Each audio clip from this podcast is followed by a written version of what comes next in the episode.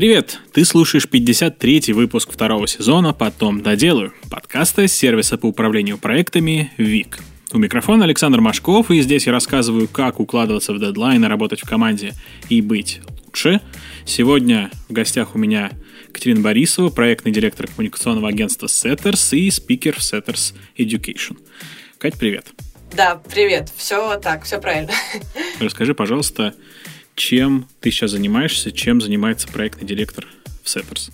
Да, давай. Как я сказала, я сейчас проектный директор Setters, коммуникационное агентство, и по факту моя основная роль делать так, чтобы все проекты агентства, чтобы все команды агентства работали эффективно, хорошо, приносили больше денег, вот, и также внутри развивались. Если прям говорить простым языком, не переводя на KPI, цифры, деньги и так далее.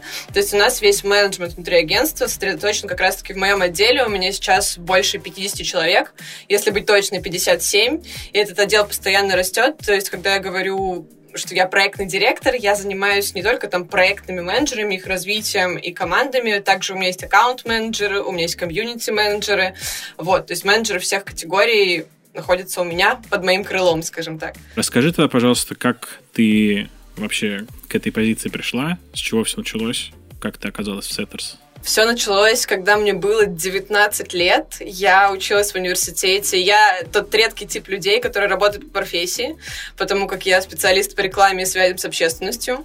И когда я училась на втором курсе, это был тот период, когда все начали искать работу, но я как-то ее не искала. Вот, но она нашла меня сама. Тогда мой друг э, увидел где-то вакансию, что сейчас будет наверное, неожиданно, но искали копирайтера. Вот. И mm-hmm. предложили мне заполнить тестовое. Я такая такая, нет, вроде это неинтересно, прошло там пару часов, я все-таки решила, почему бы не попробовать. Просто так заполнила тестовое на копирайтера и в рекламное агентство как раз-таки. И тогда меня взяли на работу, неожиданно. И получилось так, что вот там, со второго по четвертый курс, пока я училась, я уже работала в агентстве. К слову, сразу копирайтером я проработала недолго, буквально полтора месяца, после чего я начала лезть во все процессы, я начала смотреть, что, как кажется, здесь э, есть что исправить, кажется, здесь неправильно ставятся технические задания, кажется, эти процессы можно сделать быстрее. В общем, начала увлекаться не в свои задачи совсем, и э, руководителю это понравилось. Поэтому, по факту, где-то месяца через полтора-два я начала заниматься, начала заниматься проектным менеджментом. Тогда это прям так не называлось, тогда это был человек, наверное, руки-ножницы, потому как помимо управления проектами я стала заниматься еще и э, ивентами, еще и маркетингом еще и чуть-чуть ручками что-то делать, как мы все, но глобально вот именно в управлении я, ну, когда тогда начала заниматься управлением, просто исходя из того, что моя инициатива была попробовать сделать не так. Вот. А, следующая точка, как раз-таки я работала, получается, в этом агентстве переходя из должности в должность, все больше забирая на себя ответственности. Потом я поняла, что университет закончился, а, я, в принципе, уже набрала себе хорошее портфолио параллельно, и тогда уже у меня были оферы от других компаний, несмотря на то, что мне было там сколько, 20-21. Вот, я подумала, что меня держит. И эта вся история, кстати, про Новосибирск. Да, я не сказала, что я была не в Москве, не в Петербурге, я была и училась в Новосибирске. А, и я решила в один день все бросить, купила билеты и уехала в Москву. Вот так случилось, да, я улетела в Москву, а, и на тот момент у меня не было конкретной цели устроиться там в Сеттерс или еще куда-то. Я отправила резюме везде, но наши пути пересеклись с Женей Давыдовым, а именно один наш общий знакомый отправил ему мое резюме, и мы тогда уж по старинке списались ВКонтакте в формате «Катя, ты приезжаешь в Москву, ищешь работу?» Я такая «Да, давай пообщаемся». На тот момент коммуникационное агентство Setters. Э, было не таким агентством, о котором я там расскажу, наверное, чуть позже, или на котором многие знают. Э, тогда это было, не знаю, человек 10 или 15, им было меньше года, и они только там начинали свой путь, еще не было там ни одного кейса, э, не было ни одного выигранного тендера, вот, и тогда я появилась в команде как проектный менеджер, и уже потом начала развиваться как старший менеджер, как руководитель отдела и далее как проектный директор. Сейчас я в компании работаю уже пятый год, и вот этот вот весь путь уже был здесь. А сколько вот путь до Сеттерса занял? Получается, мне сейчас 26, я начала работать в 19. Вот. Ну, то есть там... Офигенно. 6, 7, 8, 2. Вот так. Да, это вот как раз-таки еще, наверное, вопрос, который мы обсудим, что мне не так много лет, как мне кажется. Но при этом у меня достаточно большой опыт работы, именно управленческой с командами, только из-за того, что я вот начала параллельно с учебой уже там работать с командами в управлении и так далее, и так далее. Да, сто пудов. Я чувствую немножко небольшой укол зависти, потому что я учился на разработчика биомедицинской техники и потерял, мне кажется, года три после выпуска из универа на работу, которая вообще не имеет никакого отношения к тому, чем я сейчас занимаюсь. Вот, и в итоге мне сейчас 31, и я только там, ну, типа вот два года вышел на топ-менеджерскую позицию. Ну, кстати, к слову, в этой сфере, извини, что прибиваю, у нас, мне кажется, размылись немного м, вообще какие-то грани возраста, потому как у меня еще с самого начала были сотрудники, там, мои подчиненные, не люблю это слово, но все же, которые старше меня, там, и на 5 лет, и больше. Вот, и так это и сохраняется до сих пор, поэтому, мне кажется, возраст как-то у нас в наше время немножечко размылось, такое понятие. Это да, сто процентов.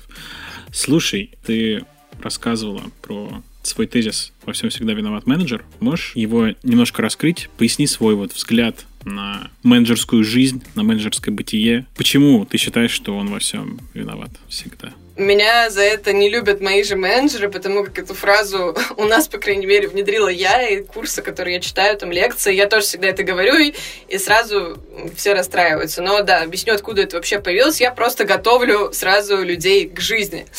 Почему менеджер во всем виноват и про что это? А, все отталкивается от задач. Просто когда мы погружаемся в любой проект, там всегда всегда стоит вопрос, за что же будет тут отвечать менеджер. И обычно, опять же, на тех же лекциях, на каких-то встречах мне все там студенты все отвечают, менеджер отвечает за KPI. И это правильный ответ, но появляется такое большое но. Помимо этого, менеджер всегда должен следить за рентабельностью проекта. Он следит за сметой, он контролирует работу команды, он делает и смотрит на то, чтобы, не знаю, там э, клиент был доволен, и за клиентский сервис тоже закрывает менеджер. А, плюс есть еще микроменеджерские задачи, как там постановка задач, и от того, насколько он правильно поставит задач, будет зависеть результат. И, в общем, это ведет к тому, что вот этот от KPI мы разрастаемся на не знаю, сколько там, 30 страниц А4, чем еще он должен заниматься, за что он должен нести ответственность по итогу. Из-за того, что все эти пути сводятся к тому, что если вдруг что-то менеджер не проконтролировал, а, он становится виноват. Вот, ну, опять же, да, на примерах, мне кажется, проще разобрать. Если не нравится результат проекта, значит, менеджер не подобрал там подходящую команду.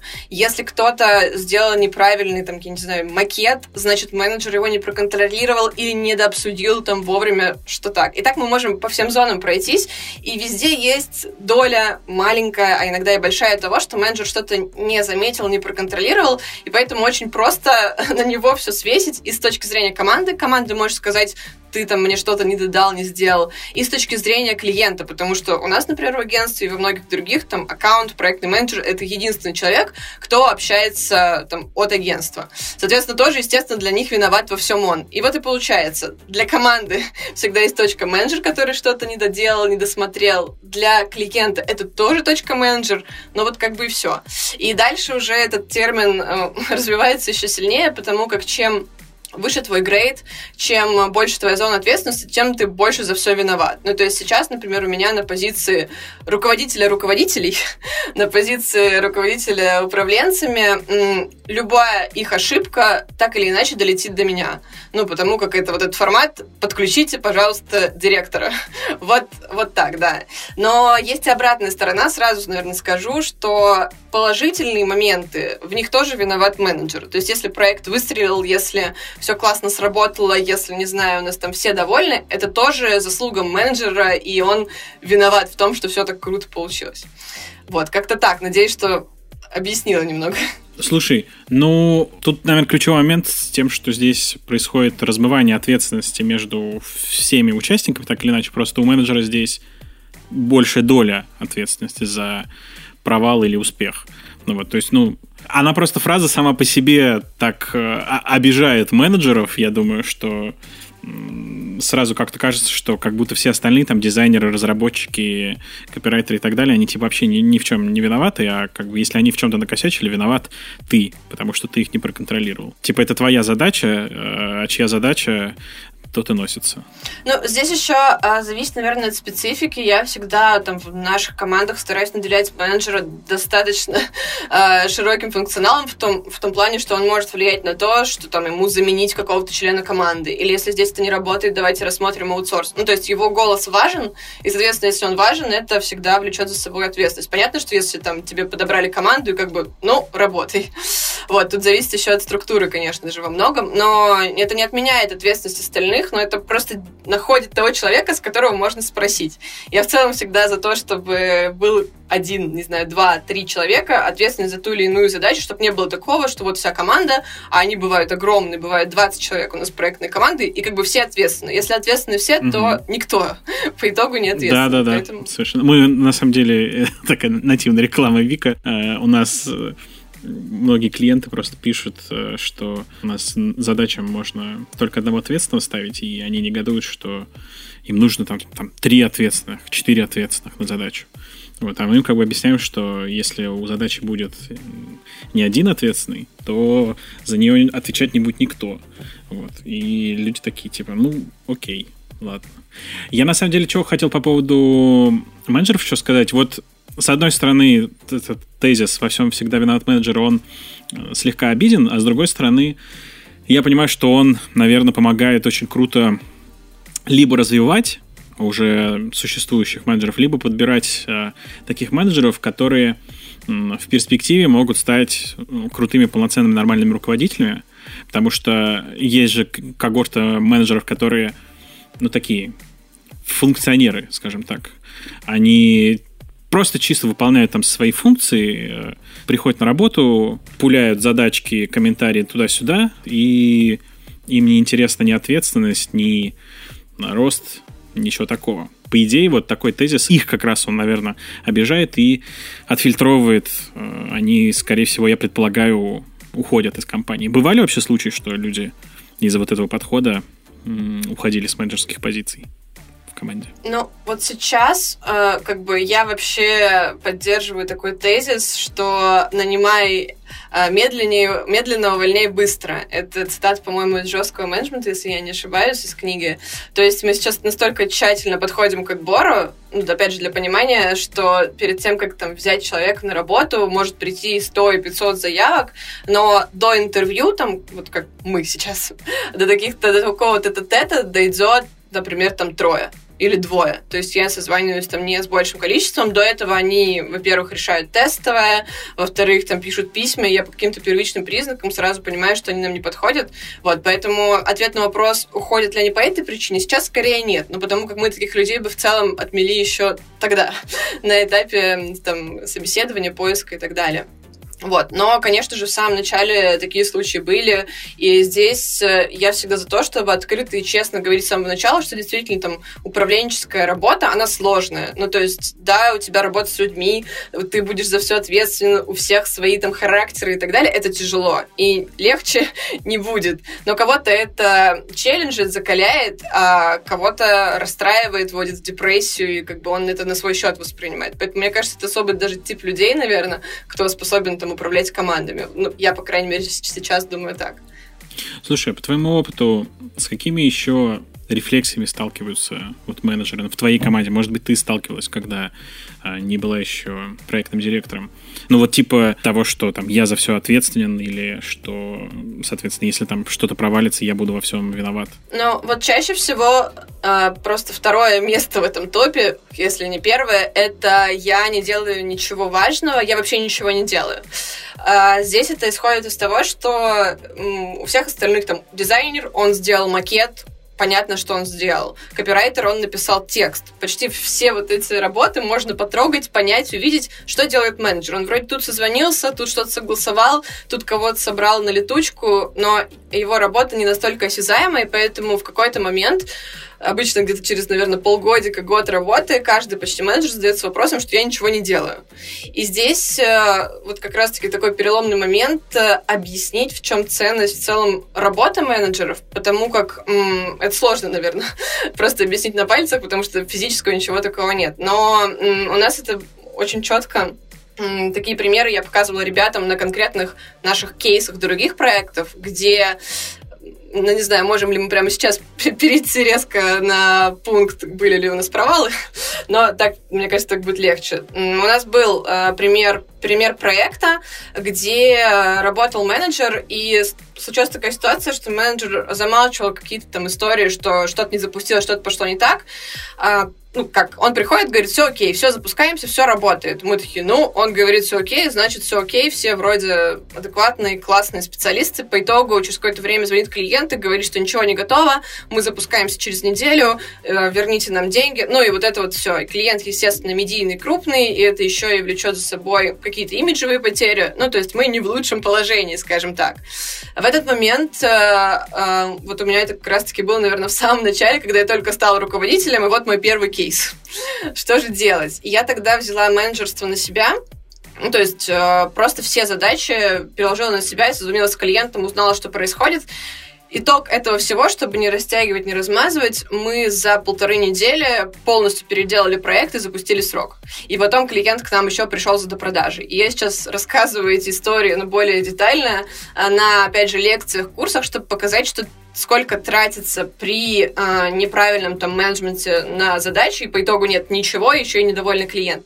И как можно с той же самой командой сделать лучше и сделать эффективнее, быстрее. Здесь дело не в том, что там у меня больше опыт, конечно, это тоже есть, но в том, как ты правильно выстраиваешь свои задачи, насколько ты погружен в проект и вообще в целом ну, какой ты менеджер, скажем так. Вот, поэтому здесь на сравнении и как раз-таки на таких кейсах, на раскрытии у ребят в какой-то момент появляется ценность того, что они делают, и плюс еще, э, опять же, для того, чтобы, наверное, здесь совет для руководителей, для всех, для того, чтобы сделать такой труд осязаемым, я всегда советую там участвовать, не знаю, например, делать какие-то кейсы, заворачивать свои работы в кейсы, и тогда Обычно это ну, ощущается, вот мой кейс, вот моя команда, и чувствуется своя значимость. Ну и, конечно же, еще сбор какого-то фидбэка, обратной связи от команды, потому как, опять, э, когда мы перейдем к команде, мы практикуем регулярный фидбэк, они очень часто ссылаются на менеджера. И в чем-то плохом, и в чем-то хорошем. Вот. И тут менеджер так или иначе понимает, что все-таки он что-то делает, что все-таки он делает важную достаточно работу, и без него бы это все разрушилось, все перессорились, и ничего бы не получилось. Короче, для того, чтобы менеджер почувствовал свою важность, свою пользу, нужно проводить эдакую ретроспективу и получать обратную связь от команды. Да, ну и э, самому участвовать, челленджить себя, потому как в любом случае э, у нас задача на проектах меняются, и, возможно, он сейчас не чувствует, что он что-то делает, потому как там перерос проект, не знаю, ему mm-hmm. он запускает какую-то одну компанию, а ему кажется, что он ничего не делает, а потом он выходит на 360 и что-то еще, и вот он уже в шоке от того, сколько дел, сколько задач у него есть, а не только там созвоны, встречи или что-то еще. А что ты посоветуешь делать вот с болью по поводу того, что я за все ответственен? Но здесь, во-первых, посмотреть с обратной стороны, как я говорила, здесь есть обратная сторона медали в том, что за все классное и хорошее тоже ответственен ты. А, тут, опять же, со стороны руководителя теперь я могу говорить, что я всегда стараюсь выделять ребят и менеджеров, там, не знаю, на общих собраниях, каких-то там дайджестах, в чатах, не только всю команду, как кто сделал, но и менеджер там в первых строчках, который запустил проект. То есть говорю от его лица, чтобы он чувствовал свою причастность. И кажется, что это какая-то мелочь, но, опять же, общаясь с большим количеством людей, команд, я понимаю, что иногда не хватает просто такого приз признания, призвания, что вот вы молодцы, вы классно сделали. Поэтому это тоже подчеркивает то, что он часть команды, подчеркивает, что вот у него круто все запустилось. А, и еще, да даже не знаю, мне кажется, это приходит с опытом. И здесь, опять же, если это твое, то тебя это будет челленджить, тебя это будет закалять, ты будешь хотеть брать еще больше ответственности, потому как, опять, на своем же примере у меня было в самом начале там 7 человек в команде, сейчас их 57, и каждый раз какие-то там доп. отделы трансформировались, и там тот же мой руководитель Женя говори, говорил в какой-то момент, давай комьюнити-менеджеров попробуем к тебе перевести. Я такая, ну, давай, сижу, у меня куча проектов, куча своих проблем там внутри них, я такая, ну а почему бы и нет? Тут еще, кстати, одно правило, которое я советую всем использовать, и которое, опять же, по которому живу я, наверное, если у вас слишком много задач, дел, вам кажется, что вы тонете в ответственности, возьмите еще три дела. Потому как, когда у вас совсем гипер много дел, вы начинаете все делать четче, быстрее, вы выстраиваете процессы, вы отметаете все ненужное. Вот. Соответственно, здесь такая же история. Если это ваше, то вас это закалит, вы начнете с этим быстрее и быстрее справляться, работать, и это все отметется. А если нет, и если вы будете чувствовать, что это все очень сильно тянет вниз, вводит вас в депрессию, и все эти разговоры там, о том, какой вы плохой менеджер, ну, как бы здесь, не знаю, мне кажется, это просто значит не ваше. У меня не было кейсов, когда прям вот настолько убитые грустные менеджеры по итогу из пепла восставали и становились хорошими руководителями. То есть здесь надо еще понимать обратную такую сторону, эмоциональную. Если менеджер э, в таких настроениях, и его это удручает, э, вся ответственность, он хочет откреститься, никто, чтобы с ним не разговаривал, как он может за собой там вести команду, да? Э, потому что менеджер, идеальный менеджер, это еще и слэш-лидер, а такой вот грустный лидер, который очень... Так себе лидер. Да, так себе лидер, и за ним, естественно, никто не пойдет, и вся команда сразу как губка впитывает эти настроения. Поэтому тут, если это не ваше, то как бы все. Слушай, а у тебя с твоим принципом, что взять еще задач, если задач много, прям вот реально не было за все эти годы проблем, что ты переставала справляться с этим масштабом задач? У меня не было, потому как в момент того, когда я переставала справляться, я как раз-таки это все делегировала. Ну, то есть, конечно, были случаи в самом начале, когда это доходило прям до пика. Ну, то есть, я сижу там один день в офисе до 11, второй день до двух ночи, до трех, до четырех, и понимаю, что это как бы ненормально. А, иногда с помощью бесед там, и с моим же руководителем в том числе, иногда сама, и я просто начинала это делегировать и не доходило до такого, чтобы прям все рушилось. Но при всем при этом здесь опять же зависит от типа личности. Да, я там много работала в, в какие-то периоды времени, даже перерабатывала, но мне это все равно нравилось. То есть вот до текущего момента, там сколько, 8 лет я работаю в сфере, у меня еще не доходило до того, что я говорю, все, я больше не хочу, я устала, как модно говорить, я выгорела. До такого я еще не дошла, потому как, опять же, возвращаясь, наверное, к первому термину, меня это все драйвит, мне это нравится, заниматься именно проектами, управлением, процессами. Это, это то, что мне доставляет удовольствие.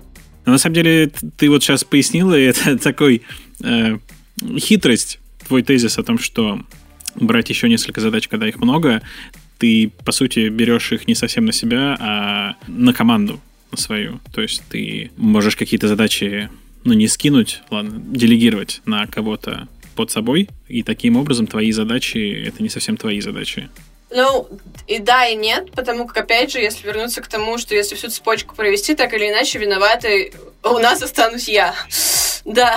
Это да, понятно, что как бы ты ответственно будешь, да, но я имею в виду, что по, по сути дела я такой человек, на мне не сработает ни один тезис из тех, которые вот, э, у тебя есть, да, да, что типа виноват менеджер, я такой сразу начинаю закрываться, что типа, да что я виноват, я не виноват. Вот. Э, и про взять еще задачи, я такой, да куда мне еще задачи, у меня и так дофига, я вообще ничего не успеваю. Я просто сразу пытаюсь какой-то найти какую-то лазейку. Ну, тут, тут еще, если относить это вот как к отделу, да, конкретно к подразделениям, то да, естественно, они, это они разделяются на людей, ты ставишь ответственных, это тоже задача менеджеров, а от чего ты отказываешься. Но я тем же принципом пользуюсь и в личных задачах, то есть есть задачи, которые там делаю конкретно я, а, просчеты, которые делаю лично я, и я делаю то же самое и в своих задачах тоже. Вот. Поэтому... Круто. Вот, вот это ты заряженная просто. Пока еще. Может быть, я в 30 улечу на Бали и все. Я буду да. слушать Вполне может быть, вполне. Ну ладно, не, я сомневаюсь, учитывая, как тебе нравится работа, вряд ли такое произойдет. Давай перейдем к команде. Ты вот сказал, что у тебя их было людей в команде сначала 7, сейчас 57, выросло на 50, и ты до этого говорил, что в целом у тебя сейчас команда таких сотрудников, друзей. Расскажи вообще про свой опыт, как ты эту команду строила. Ты сама ее собирала, то есть все вот эти 50 человек? А, если говорить конкретно про Setters, получилось так, что когда меня назначили руководителем, уже были менеджеры, ну, то есть, по факту, я была одним из них, старшим менеджером, меня назначили на команду, которая была, и это были не те люди, которых лично я взяла на работу. А, да, забегая вперед, потом часть штата мы все-таки пересмотрели. вот, но как, как это было пошагово, да, то есть вот меня назначили руководителем, тут я была коллегой, Uh, у нас есть такой термин друлега, когда ты друг и коллега. Я была друлегой для них, и вот я их, да, и вот я их начальница. Ну, как бы, здравствуйте теперь. И, конечно же, было изначально непонятно, что делать, но я почему-то по наитию в тот момент пошла от того, что мне хотелось не работать по каким-то четким фреймам, я, как рассказывают там в книгах, в курсах, вот, все команды проходят одинаковые стадии. Сначала они конфликтуют, потом они а, там мирятся, и вот потом они выгорают, и вот это все красиво нарисовано. А мне хотелось пойти больше от людей, да и в целом, мне кажется, у нас именно конкретно в агентстве, да, возможно, и в целом сейчас многие компании стараются идти конкретно от людей. Первое, что я сделала, а, я, наверное, недели две общалась с каждым менеджером лично. Ну, то есть прям напрямую, чем ты занимаешься, что тебе нравится, что не нравится, какие у тебя задачи, цели, и вырисовала для себя такие, скажем, портреты каждого из специалистов, которые есть сейчас уже в моей команде, и что я могу с этим сделать. Ну, то есть у меня есть какие-то личные свои цели, задачи на отдел, как я хочу его трансформировать, что я хочу из этого вырастить, и я их сопоставила с тем, что мне сказали люди. И, соответственно, здесь пошли либо первые несостыковки, либо, наоборот, состыковки, и нам вместе там дальше по пути. Вот. То есть вот в этот момент первым шагом, когда я поговорила с командой, я просто поняла, с чем я могу работать, что мы можем доработать, и кто готов там идти дальше, а кто не готов, с тем мы попрощались буквально там в три первых месяца, когда я работала, потому как, как по мне, не все, опять же, можно исправить, если у человека, там, если мы, как компания, допустим, хотим идти э, на глобальный рынок, мы хотим там развиваться, брать x10 проектов, а кто-то говорит, ну вот мне нормально там вести маленький проектик с маленьким бюджетом, и вообще в целом я сейчас в 5 закрою ноутбук и уйду. Я понимаю, что вот эти наши цели и вот э, задачи конкретного человека, они не соотносятся. И поэтому у нас были такие пересмотры не только в моем отделе, а в целом кто-то не успевал за темпом агентства, команды, и мы просто прощались. И вот в момент, когда я начала набирать свои кадры, я, конечно, даже много раз тоже спотыкалась, но по итогу я понимала, что вот те люди, которых уже набирала я, с которых я отбирала под свои задачи, под конкретные вопросы, у нас с ними намного лучше все выстроилось. Изначально они понимали, честно, э, какие там у меня запросы, я достаточно жесткая, как руководитель, возможно, в каких-то моментах. И я понимала, кого я беру на работу и смогу ли я с ними дальше идти. Вот, поэтому здесь получился такой гибрид. Часть людей, конечно же, остались сейчас изначально э, с готовой той команды, которая была, но большая часть это все люди, которых уже нанимала я. Ты говорила, что у тебя были люди, которые старше, чем ты, ну, учитывая, какая ты молодая. Как ты работала с э, недоверием с их стороны? А, но если говорить сначала с личной стороны, я этот барьер, опять же, переступила очень давно, потому как, когда еще в университете я начала работать, в агентстве была одна из встреч, мне тогда было вообще 20 лет, и я пришла на эту встречу с клиентом, и по ту сторону был отец моего одногруппника. Вот, ну, то есть э, я такая, так, я стою, такая второкурсница, тридцатикурсница, и там Неловко. отец моего одногруппника. Неловко. Но вот эти все неловкости обычно спадали после, после там, первого брифинга, после каких-то презентаций, когда ты уверенно говоришь, обещаешь, а потом еще и предоставляешь классный результат, все это уже забывается и смывается. Здесь по факту то же самое, что относится к команде. Естественно, было изначально, там кто-то даже не делал мои задачи, было такое, да, я очень структурный человек, я всем расставила задачи, думаю, ну все, заживем, я теперь хороший руководитель, все расписано, и никто к дедлайну мне ничего не сделал. Вот, или там никто не пришел на встречу, вот что-то такое тоже, естественно, было, и я сделала так, что дала понять, э, что я не отстану, что как бы несмотря на то, что я достаточно молодой специалист, то как бы у меня очень жесткие требования, если кто-то не будет им соответствовать, то мы будем каждый раз по одному кругу все прогонять. Ну, то есть, опять же, для примера, не пришли на встречу, не сделали задачу. Я пишу один раз, я пишу второй, я подхожу, я звоню, несмотря на то, что у меня там, на тот момент было 7-10 человек, я к каждому подходила, звонила, писала. Сегодня не сделали, через неделю еще раз. По итогу все поняли, что надо делать, все посмотрели по другим углом и поняли, что задача это задача, и мы стали по-другому строить процессы, и чуть позже они увидели, какие плоды это ну, за собой повлекло, скажем так. А если говорить еще и про признание как специалиста, это все в проектах, наверное, случилось, потому как когда-то, например, была такая практика, когда я вместе с каким-то менеджером, в данном кейсе, который старше меня, приходила на защиты и помогала ему в каких-то моментах, да, подсказывала, как тут, защищала, скажем так, его перед клиентом. Где-то там проверяла отчеты, давала правки, которые помогали, опять же, исправить проект. И вот так кейс за кейсом принимали там значимость именно в работе. И то же самое личное, потому как э, с того момента, когда я начала со всеми общаться с первого дня своего руководства, я это продолжила делать регулярно на каких-то еженедельных статусах. Вот, и мы как бы становились ближе и как друзья, и ближе как коллеги, и потом уже и уважение, и все остальное подтянулось к этому. По твоему рассказу у тебя вообще прям супер гладко, по большому счету, все идет. То есть тебя ничто не сбивает с пути, ты прям как локомотив чешешь. А были какие-то проблемы, ошибки, что-то, обо что ты спотыкалась вот, в плане работы с командой? Да, конечно, было много. Просто тут опять же, наверное, про отношения я так все рассказываю, что вот э, я там три раза поговорила, это все долго тянулось, да, там, наверное, первые полгода мы все это выстраивали сто процентов из раза в раз, из беседы в беседу. А, конечно, было еще такой, наверное, яркий пример того, что и очень важный пункт. А, большая часть моей команды в самом начале находилась в Петербурге в тот момент, когда я жила в Москве. И вот это все управление было еще и частично удаленным. Это еще, это не 2020-2021 год, тогда это было э, не must-have, не у всех такое было. Это было достаточно сложно, да, еще и удаленно за всеми следить. И, конечно, случались те самые провалы, ошибки. Э, например, э, у нас были камеры в офисе, и у меня был доступ к этим камерам, питерскому, да, к другому офису, и я какое-то первое время даже думаю, ну все, а, буду вообще смотреть, как они работают, и я поняла, что никто из моих ребят не приходит на работу в 10. Никого нет, они приходят в 11, к 12, заварят кофе, они не работают. И то, что я им говорю а, на собрании, что, ребят, вы где, вас нет, ни на кого не действует. И я подумала, что все, буду за ними следить и писать каждому почти, что вот что вы не приходите. Это, естественно, тоже не сработало, и мы начали разбираться вообще, почему так происходит. Короче, пошли от задач.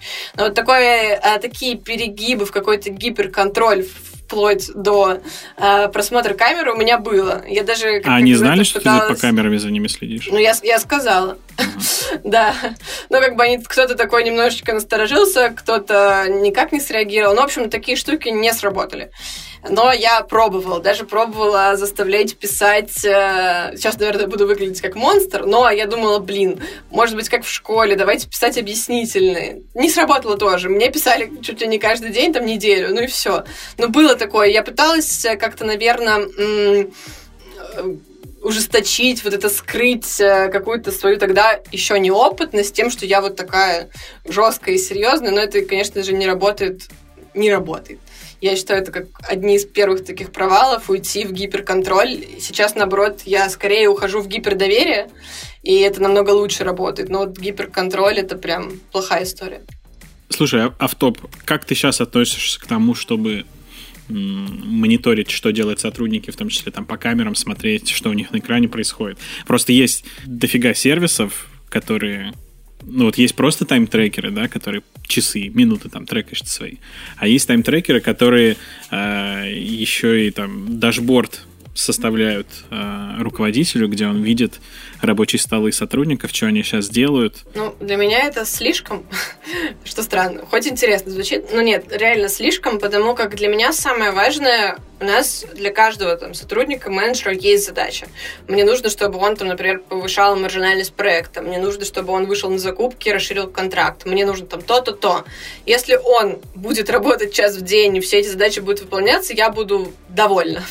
Вот, то есть у меня нет такого, что если он отвлекся там на ТикТок, я его за это наругаю или вышел покурить три раза, потому как абсолютно спокойно к этому отношусь. Мне важен скорее результат, вот, и все остальное уже не так досконально важно, потому как я знаю, что все работают по-разному. Есть, и у меня есть ребята, которые могут очень долго в течение дня что-то тянуть, а потом сесть в 8 вечера и за час сделать то, что некоторые за 8 не делают. Вот тут скорее мне важен результат, которого они делают, а все остальное. А результат я конкретно могу посмотреть на проектах, цифрах, дашбордах. Вот это все у меня выводится как раз-таки. А что ты делаешь вот с такими людьми, которые откладывают до вечера? Ну, потому что, по большому счету-то они результаты дают, но если бы они так делали в течение дня, то у них результат был бы еще больше, еще круче. Здесь сейчас зависит еще, опять же, от специфики проектов и от менеджеров. У нас просто есть проекты, допустим, какие-нибудь там спецпроект, который длится месяц или три ты его запустил, проконтролировал, и все остальное в команде менеджер также э, делегирует, и все остальное уже делается как что-то без него, там что-то снимает продакшн, что-то делает другая команда, и его вовлечение здесь не нужно. Вот. А есть проекты, где, естественно, идет какое-то регулярное там сопровождение, и менеджер созванивается чуть ли не через каждые три часа, каждый день. Здесь, конечно, не может идти речь о том, что он там час в день работает. Но м- к этому можно стремиться. Я всегда учу ребят, э, чтобы они максимально оптимизировали свой рабочий рабочий день, и по факту каждый проект, это тоже один термин, надо понимать, что мы, например, у нас есть проект, который работает год. И если менеджер все четко выстраивает, ему не нужно там через месяц уже тратить на это столько, сколько он тратил в начале, а через три столько, сколько два. И, а через год он может вообще минимально увлекаться, потому как задача каждого менеджера максимально м, систематизировать, оптимизировать и выстроить процессы, чтобы они работали, ну, чуть ли не без него, чтобы все согласовывалось с первого раза. И вот это вот как раз-таки иногда показывает и качество работы, если менеджер начинает со временем тратить меньше. Ну, вот касаясь развития менеджеров-то, это входит в твои обязанности заниматься их развитием? Ну, контролировать, по крайней мере, это? Да, это входит в мои обязанности. У меня есть групп-хеды, это, кстати, тоже, наверное, важная точка. Вот как про построение команды в момент... Сейчас я немножечко про это расскажу и перейду про развитие. Mm-hmm. в момент, когда у меня стало где-то, наверное, ну, было там 10 человек, было сначала 7, потом стало 10, я понимаю, что я уже не могу настолько сильно вовлекаться в какие-то процессы, хотя я была им нужна. Вот. И проектов много, тоже надо понимать, что если это 10 человек, на тот момент все могли вести каждый там по 6-8 проектов, то есть суммарно я слежу за, за 80 проектами. Это ну, огромный объем. А даже если ты просто чуть-чуть там что-то контролируешь, все равно это много. И я поняла, что все, это не работает. Э, становиться номинальным руководителем я не хочу. Это, мне кажется, даже сейчас самое страшное для меня. Если я стану просто там руководителем, который не нужен. Поэтому здесь э, в какой-то момент, вот как раз-таки после 10 человек, я начала назначать групп-хедов. Групп-хеды — это... Я их растила как раз-таки из менеджеров, готовя к тому, что их часть их задач будет еще и административной. Получилось так, что мы начали строиться в такую пирамиду из групп. Вот. Те групп-хеды... И тут самое важное, наверное, что есть, это как раз-таки вырастить э, хороших или найти хороших групп-хедов, то есть тех самых э, ну, лидов, руководителей, которые уже смогут дальше растить всех остальных, а я уже буду развивать именно групп хедов. И вот мы выстроились как раз-таки в такую пирамиду. Сейчас у меня уже 8 групп, даже уже будет скоро девятая. И вот со всеми групп-хедами я работаю напрямую. И ответ на вопрос, как мы работаем с развитием команды, я закладываю это и в зону групп-хеда, но при этом я с этим помогаю, и тоже какие-то там основные базисы даю я. Ну, и за развитие самих групп тоже отвечаю я. А, как конкретно мы это делаем? Мы тоже, наверное, такой многоплановый. Мы сейчас тестируем новый сервис, вот для этого всего я его, наверное, не буду озвучивать, потому как пока непонятно, как он сработает. если я не ошибаюсь, это IT-компания, как, как раз-таки, которая пыталась найти какой-нибудь классный сервис для м, грейдов, для развития, для построения карты развития команды, и ничего на рынке нет. Это тоже такая предыстория. Почти сразу я начала заниматься этим вопросом, потому как четко поняла, что менеджеры, которые во всем виноваты, надо с ними общаться, надо, чтобы они точно знали, куда они идут, снижать их неопределенности, чтобы они чувствовали себя уверенней. И э, тогда раньше мы это делали во всяких там табличках, в презентациях, вот в этом всем. А сейчас вот этот сервис мы второй месяц его тестируем, там это все собрано внутри. Что это из себя вообще представляет такой подход? Есть несколько частей. Первый из них это проведение ревью, то есть мы на регулярной основе проводим опросы всех специалистов, которые работают с конкретным менеджером. Это, это и руководители, это и там исполнители, дизайнеры, копирайтеры, то есть вообще все, кто с ним работает и кто может его оценить. И они его оценивают по целой карте навыков. Эту карту навыков как раз-таки составляю я. А там есть какие-то базовые знания, которые необходимы. Это, например, маркетинговая база или, там, не знаю, знание английского языка уровень C1.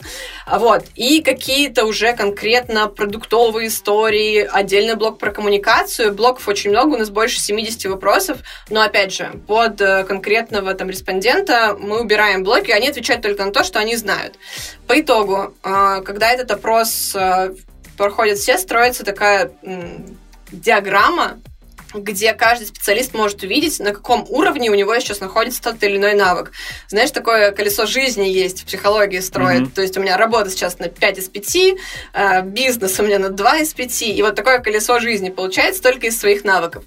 И опять же, там в этом сервисе можно посмотреть и соотнести вот этот уровень навыков с грейдами.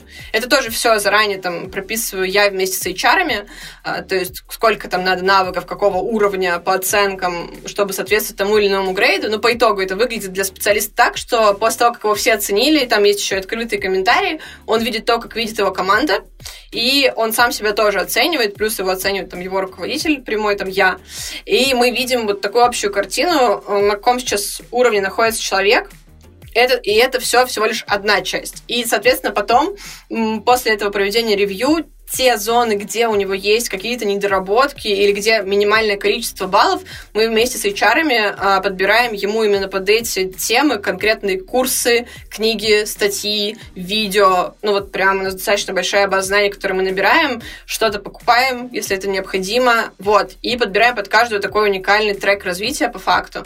И потом человек вместе с этим треком, он идет э, по этим обучалкам, параллельно там работая в проектах, продолжаю, он также начинает развиваться, и мы проводим потом повторный опрос, смотрим вообще, куда он дальше идет. И в, этом же, в этой же программе мы прописываем еще отдельный трек, потому как у меня, например, были случаи, когда нельзя ни под какую программу подписать, что у меня менеджер в какой-то момент решил стать креатором.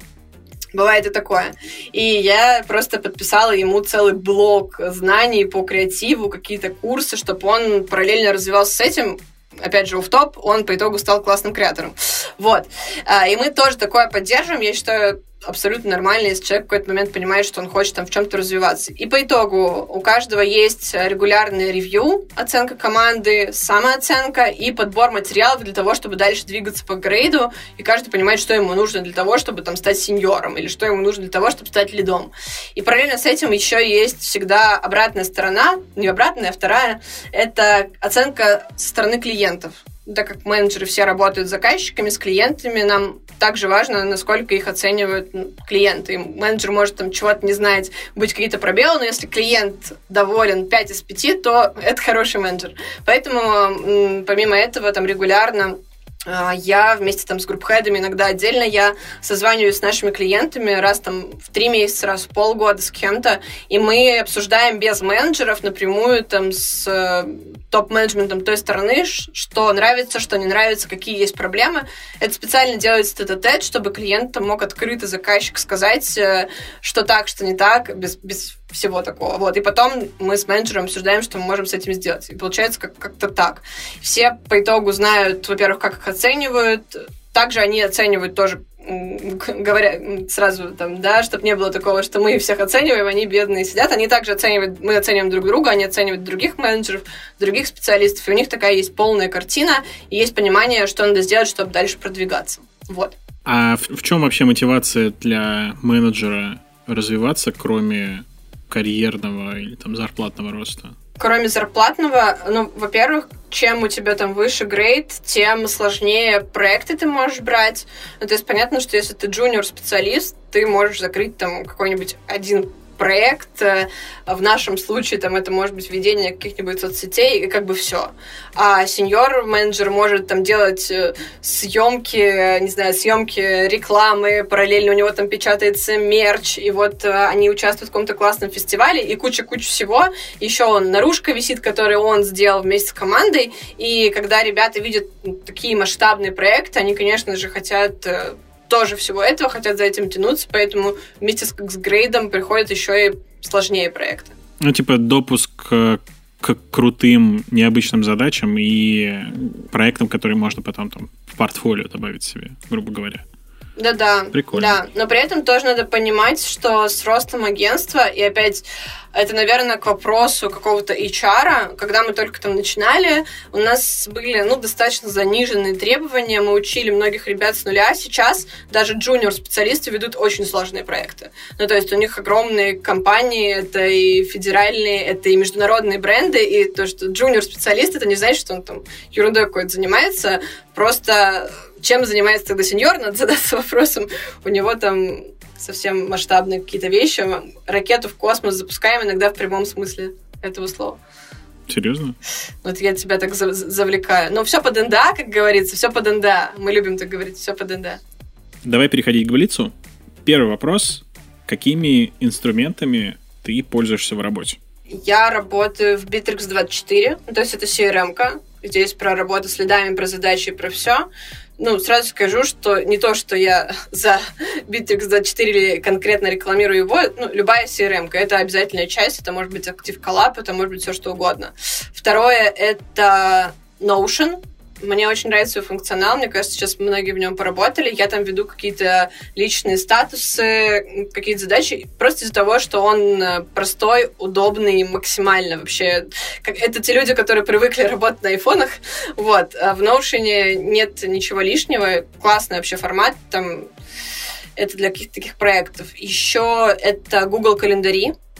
Я вообще в целом все свои задачи, все свои встречи веду в Google календарях, вплоть до того, что я планирую даже асапы. У меня есть конкретные слоты там с 10 до 11, с 5 до 6, там, когда я занимаюсь какими-то такими асапами, горящими задачами. Вообще все строится у меня в только календарях. Все задачи ко мне тоже летят в календари, я их использую прям максимально. Это Miro, классный тоже сервис, там карты, не знаю, там вообще все что угодно тоже можно делать. На самом деле штурмить очень там удобно. Если говорить про трекеры, так как я пользуюсь календарями, в целом заношу туда, я не использую, но в агентстве у нас многие используют пульс, кто-то использует тогл. У нас нет конкретно какой-то задачи, что вот работаете только в этой или в этой, но кто-то трекает так. Но я опять же говорю, что если выделять, наверное, топ, это Bittrex 24, Notion, Google календари и Miro. Следующий вопрос. А какие лайфхаки или там методики управления задачами ты используешь в работе, ну или, может быть, не только в работе, а в жизни? Mm, лайфхаки?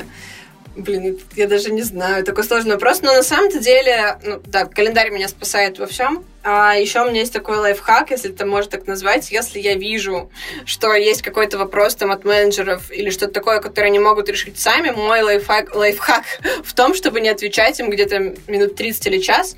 И обычно, когда я открываю эту задачу, они говорят, ну все, я все сам сделал.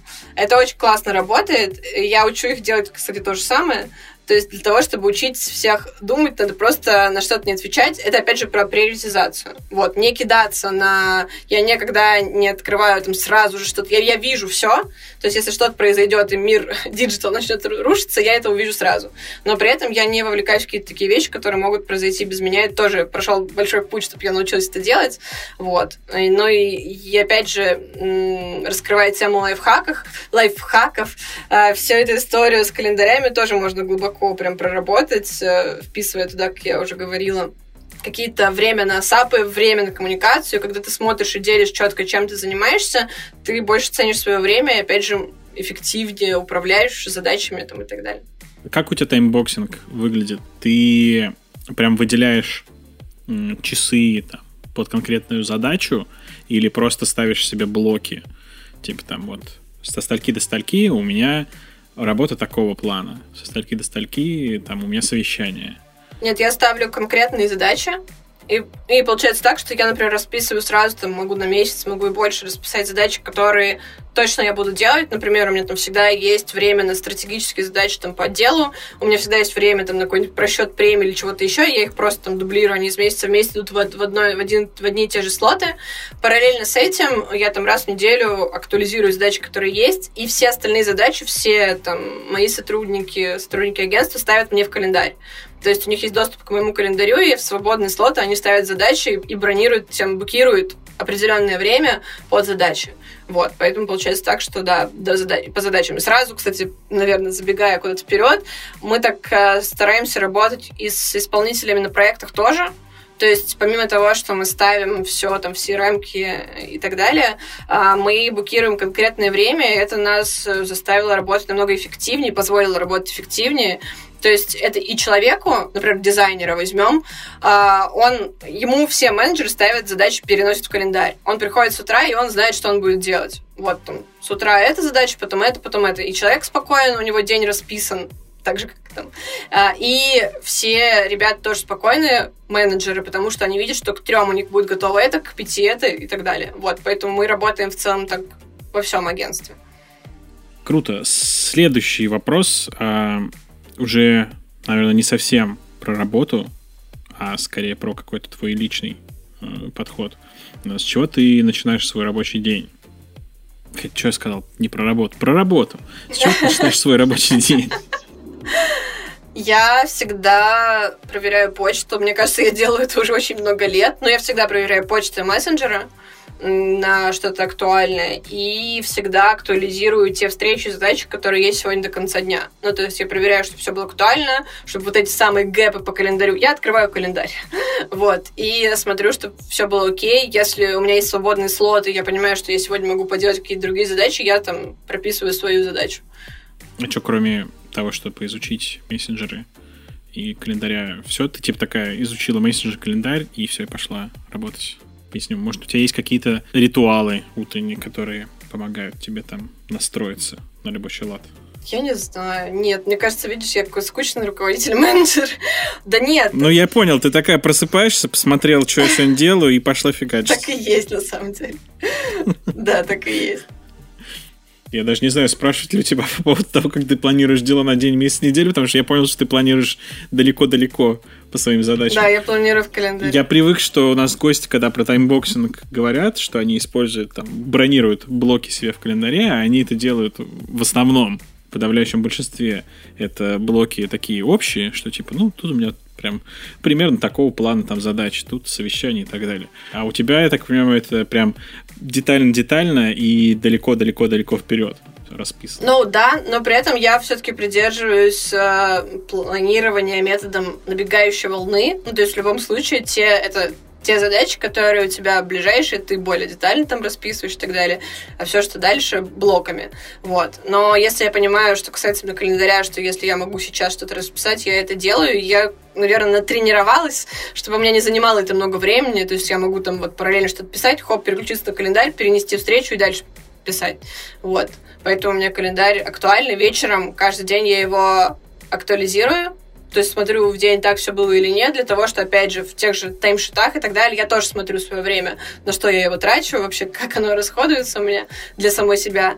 Вот, э, поэтому тоже я все актуализирую, чтобы потом смотреть. С чего это, опять же, началось, наверное, такое, не знаю, можно ли говорить на подкасте слово «задротство», но началось оно с того, что э, я в какой-то день, когда еще только начинала быть руководителем, я поняла, что я весь день только созваниваюсь и с кем-то разговариваю. Ну, правда. У меня один спросил что-то про проект, другой спросил, клиент позвонил, я весь день созваниваюсь. Хотя у меня есть там управленческие задачи, у меня есть стратегические задачи, я отвечаю за деньги, которые зарабатывает отдел, у меня некогда этим заниматься, я со всеми общаюсь.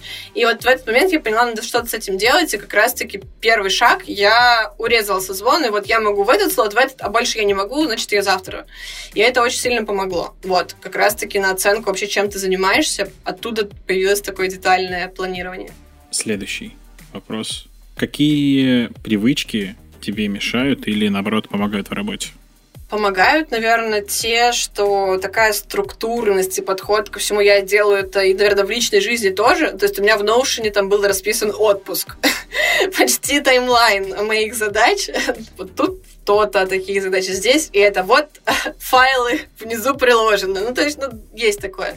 Кстати, я, не только я тем более, я общалась там с другими руководителями, менеджерами, у многих такое есть, что они начинают прям так же планировать свою жизнь, а кто-то идет от обратного. Очень хорошие менеджеры в жизни не планируют ничего и говорят, что решайте все сами. Но у меня как-то нет, пока держусь, опять же, э, вот эта вот структурность мне, которая у меня есть в жизни, помогает мне в работе. А что мешает? Наверное, какая-то резкость. То есть я тут так очень тонкой нитью вела то, что я могу достаточно быть жестко, жестоко в каких-то решениях. Я сейчас, конечно же, могу себя там сдержать, но иногда мне проще разрубить, принять какое-то такое решение. Вот, это мне мешает. Надо чуть-чуть все-таки выдохнуть. Но глобально, вроде, наверное, основное. А какие навыки ты считаешь важными для человека, который в современном мире хочет быть востребованным, полезным? Я думаю, что это, во-первых, желание учиться, то есть э, прям такое настоящее желание учиться, не из-под палки, а то, что ты хочешь все узнать. Также это умение решать проблемы и предлагать в целом решения, а не создавать их. То есть бывает разный тип людей, бывают те, кто приходит и выкатывает на тебя вот список проблем, которые есть, а бывает, кто выкатывает этот список и сразу следом, так, ну тут я думаю поступить так, так или так, и вот я таких людей очень ценю, тоже, опять же, стараюсь учить менеджеров думать так и сама делать так. Ну и третье, наверное, это такая многозадачность, потому что сейчас все очень быстро, и нужны люди, которые могут делать много дел параллельно. Это прям, мне кажется, самые ценные такие кадры. Ну, или хотя бы делать что-то одно, но очень качественно. Но вот многозадачность я бы все равно выделила. Ты веришь в многозадачность? Ну, в настоящую многозадачность? Что люди действительно могут делать что-то параллельно, качественно? Сложный вопрос, но я хочу в нее верить. Можно так ответить? Да, можно. А, а как ты относишься к откладыванию задач на потом? Судя по тому, что я говорила, что я советую взять еще три дела, да. А, но как сказать, мне кажется, что этот тезис в целом это какая-то ловушка, потому что все мы знаем, что эти откладывания дел потом, они тебя догонят. Но при этом я скорее за приоритизацию, за здоровую такую приоритизацию. И не то, что откладывание задач на потом, а от конкретного отказа от ненужных каких-то задач, вот, и приоритизирование тех, которых есть. Вот я это поддерживаю. А в целом просто откладывание на потом-потом — это плохая история. И в конце подкаста гости советуют нашим слушателям всегда что-нибудь послушать, почитать, может быть, посмотреть полезное там для продуктивности, для мотивации. Чем ты поделишься? Я не знаю, могу ли я пользоваться случаем настолько, но, конечно же, я советую наш курс в Setters Education. Ну, опять же, тоже могу пояснить, не хочется быть там какой-то рекламой, но я очень много прошла из самокурсов и читала книги, естественно, по управлению, и всегда не хватало какой-то такой выжимки, и как раз-таки у нас есть продукт, который мы стараемся каждый раз адаптировать под реалии по управлению проектами именно. Это первое. Ну, то есть, если ребята, особенно начинающие джуниор-специалисты, я бы советовала как минимум присмотреться к курсам Saddlerston Education по управлению. Второе, если говорить про какие-то книги, тоже, наверное, бы я выделила «Пять пороков команды». Это Патрик Ленсиони. Вот. Это вот прям классная такая история про то, что может уничтожить любой коллектив. Это очень полезно для всех управленцев. Еще одна книга, это, наверное, «Сначала скажите нет», Джим Кэмп. Вот. Тут прям про любимое слово, которое является сейчас самым эффективным инструментом, как раз-таки, чтобы отказаться от каких-то ненужных задач, всяких э, странных дискуссий и отбросить всякие ложные предположения.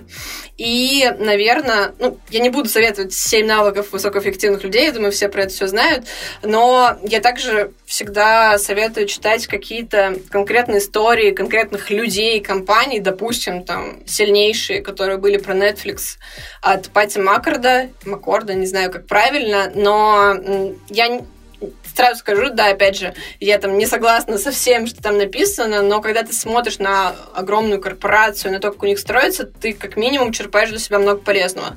Также там, не помню, как называется книга, но у Икеи есть книга, как они вообще построили свой бизнес там, и так далее, и так далее. Но в целом советую читать какие-то истории конкретных классных компаний и конкретных классных специалистов. Вот, там прям очень много всего есть.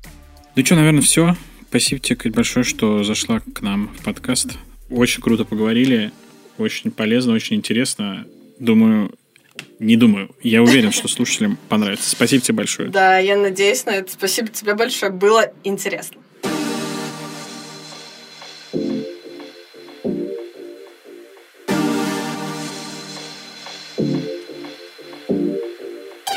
Спасибо, что дослушал выпуск до конца. Подписывайся, чтобы не пропустить новые выпуски. Делись этим выпуском со своими друзьями и коллегами.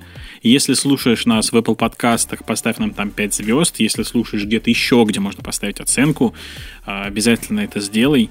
Присылай нам темы или гостей, которые хочешь услышать в подкасте. Сделать это можно на специальной страничке у нас на сайте. И, конечно, регистрируйся в нашем Task Manager. На этом все. До встречи в следующем выпуске.